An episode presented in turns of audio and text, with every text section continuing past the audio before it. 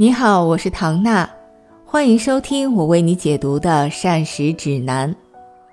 上期说到，除了红橙色的蔬菜，其实西兰花、菠菜等深绿色的菜含有更多的类胡萝卜素，可以在人体内转化成维生素 A，对我们的视力大有好处。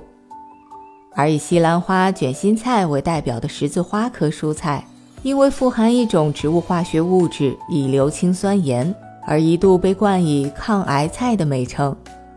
不过，我要敲黑板提醒大家注意的是，不要被平常看到的某某蔬菜有某某功效、某某蔬菜能治某某病的信息迷惑了，就过度偏爱这一两种，而忽略了其他，忘记了多样化。食物说到底只是食物，无论含有怎样作用的营养物质，也不可能代替药物起到治疗的作用。吃对的食物能够获取我们必需的营养素，有预防疾病、降低疾病风险或辅助调理健康的作用，但是绝对不等于是治病。所以大家不要看到一篇文章就今天明天经常反复的只吃同一种菜，毕竟木桶的盛水量也不是由最长的那块板来决定的，不是吗？因而我们讲，真正合理的饮食还是要做到吃各种不同种类的菜。它们各自有自己的特色。植物代谢最旺盛的是叶子、花和茎，所以蔬菜当中相对来说是茎叶花类菜的维生素含量最高。还有很多的菌类，像口蘑、香菇、木耳，里面含有蛋白质、多糖，还有铁、硒等矿物质。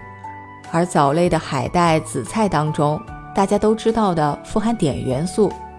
至于土豆、山药、莲藕，含的碳水化合物比较多，可以一定程度上代替一部分的主食。比如有朋友听了之前的内容，说吃火锅的时候不吃主食不好，就会在后台留言说，确确实实觉得吃火锅不习惯配主食。那在这种情况下，也可以少点一盘肉，涮一点土豆片或者藕片，这样也能填补碳水化合物的不足。不过反过来也要提醒一下，土豆归为主食当中的薯类，如果只点了一份土豆丝儿盖饭，那可不算是这一顿吃了菜呀。说了这么多蔬菜，再来说说水果。水果也是我们日常要吃的非常重要的一类食物，它和蔬菜有相似之处，但是也有不同。它们可以相互搭配，比如蔬菜水果混合沙拉。但是呢，不能相互取代。比如啤酒茶几配点水果，就觉得完全不吃蔬菜了，那也不行。我们从营养的角度来说，一般像红黄色的水果，比如沙棘、刺梨、芒果、木瓜、柑橘，含胡萝卜素都会比较高；而鳄梨、大枣、椰子、香蕉、樱桃含钾比较高。维生素 C 含量比较高的水果是鲜枣、柑橘类。还有一些浆果类，比如说草莓、猕猴桃。所以，面对那么多的水果种类，除了按口味喜好，我们也可以根据自己的营养需要来选择。我还常常被问到吃水果的最佳时间，真的有太多朋友会咨询我说，是不是水果最好在早晨或者是上午吃？其实，我们人体的消化能力与消化液的分泌以及胃肠的蠕动有关。与进食的时间关系并不是很大，所以最适合自己的时间就是对的时间。很多朋友起床上班的时间很紧张，早餐安排的质量并不是太好，种类比较少，那在上午的时候吃些水果就是不错的选择。如果午餐和晚餐的时间间隔比较长，那两餐之间用水果作为下午零食加餐。既能顶饿，又能补充水分，还能增加食物的种类，吃到更多的营养素，这就也是对健康有益的。对于需要控制血糖的朋友，两餐之间加水果，也可以避免跟正餐离得太近，导致血糖的负荷太大。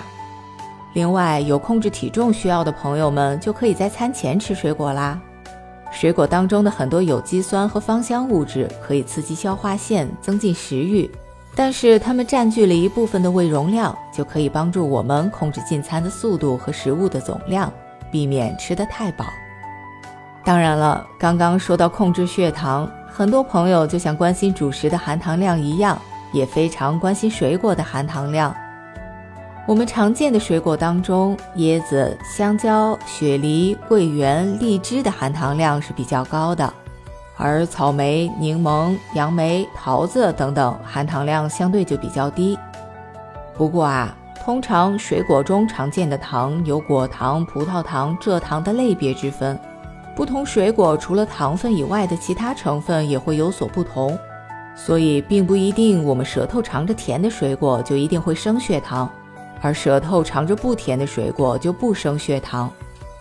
那怎么办呢？我们下期就来仔细讲一讲。